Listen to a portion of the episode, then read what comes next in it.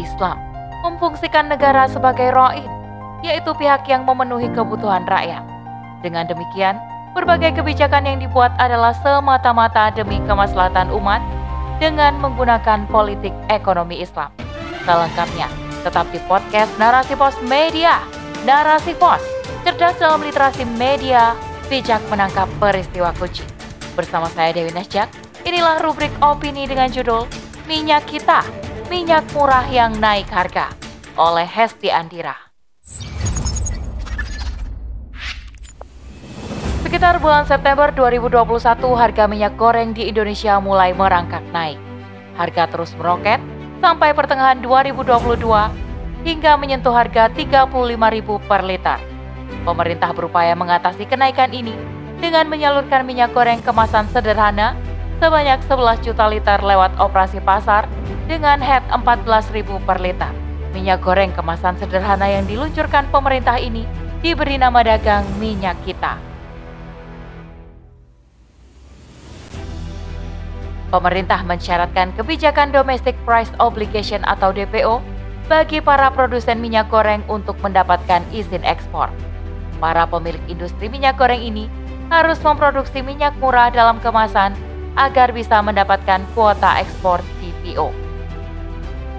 Semakin besar minyak kita yang diproduksi dan dipasarkan di dalam negeri, maka kuota ekspor yang diberikan pemerintah akan semakin besar dengan harga minyak kemasan premium yang tetap bertengger tanpa ada tanda-tanda penurunan harga. Minyak kita menjadi satu-satunya pilihan masyarakat.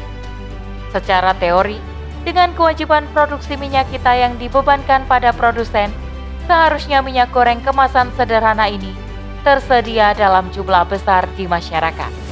Namun kenyataannya, produk yang dipersiapkan untuk menekan harga minyak di pasaran ini justru belakangan mulai langka. Bahkan, di beberapa daerah, harga minyak kita mulai melewati head alias harga eceran tertinggi sampai menyentuh angka 20.000 per liter. Dikutip dari cnn.indonesia.com pada 1 Februari 2023, Ekonom Core Indonesia Yusuf Randy Manilet mengatakan ada beberapa faktor penyebab kelangkaan minyak kita di pasaran. Faktor pertama adalah berkurangnya alokasi pangsa CPO untuk komoditas pangan. Salah satunya adalah minyak goreng. Sedangkan faktor yang kedua adalah masalah distribusi yang disebabkan oleh para spekulan yang melakukan penimbunan.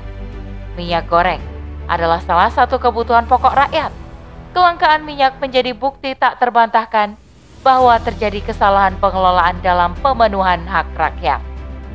Fluktuasi harga CPO di pasar internasional serta krisis energi yang menghantam negara di berbagai belahan dunia membuat industri lebih mengutamakan kuota ekspor dan mengurangi produksi dalam negeri.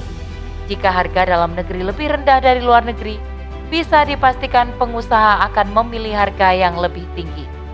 Sesuai dengan ilmu ekonomi kapitalisme, pengusaha akan memilih ekspor untuk mendapatkan lebih banyak keuntungan.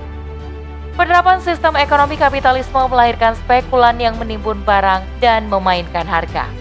Mereka ibarat tangan tak terlihat yang menguasai jaringan distribusi dan menjadi penentu harga pasar suatu produk. Sementara itu, pemerintah yang seharusnya berfungsi sebagai pelayan rakyat malah menambah beban rakyat dengan mengurangi subsidi dan mematok harga berbagai bahan kebutuhan pokok rakyat. Sejatinya, semua pengusaha menjadikan keuntungan sebagai tujuan, sehingga mustahil rela memenuhi kebutuhan rakyat dengan harga yang murah dan untung yang sedikit. Berbeda jika sistem ekonomi yang diterapkan adalah sistem ekonomi Islam. Pemerintah sebagai periayah umat akan memastikan hilangnya segala bentuk penyelewengan perdagangan seperti penimbunan, monopoli, spekulan, serta beredarnya produk-produk haram.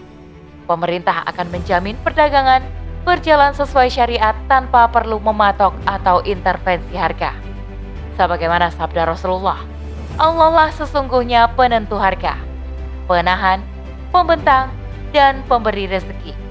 Sesungguhnya, aku berharap agar menghadap kehadirat Allah, sementara tidak ada seorang pun yang menuntutku karena suatu kezaliman yang aku lakukan padanya dalam masalah harta dan darah. Hadis riwayat Ahmad. Islam juga melarang penimbunan. karena menyulitkan rakyat untuk membeli barang yang ditimbun. Spekulan menumpuk barang dagangan dan menunggu harga naik demi bisa menjualnya dengan harga yang mahal. Akibatnya, tentu rakyat kembali mengalami kesulitan karena penimbun barang bisa mendominasi pasar dan memaksakan harga sekehendak hatinya. Rakyat pun terpaksa membeli dengan harga tinggi. Islam tegas melarang praktek penimbunan dan hukumnya haram sebagaimana diriwayatkan dalam Sahih Muslim dari Said bin Al-Musayyab bahwa Nabi Muhammad SAW bersabda, "Siapa saja yang melakukan penimbunan, dia telah berbuat salah." Hadis riwayat Muslim. Islam memfungsikan negara sebagai roid, yaitu pihak yang memenuhi kebutuhan rakyat. Dengan demikian, berbagai kebijakan yang dibuat adalah semata-mata demi kemaslahatan umat dengan menggunakan politik ekonomi Islam. Alih-alih tersandera kepentingan para pemilik modal, sebagaimana dalam sistem kapitalisme, negara dipastikan mampu berdikari memenuhi kebutuhan rakyat dengan harga yang murah, mengendalikan kondisi harga, dan menjaga ketersediaan stok.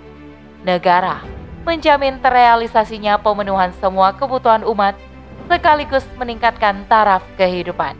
Wallahu a'lam bishawab. Demikian rubrik opini kali ini sampai bertemu di rubrik opini selanjutnya.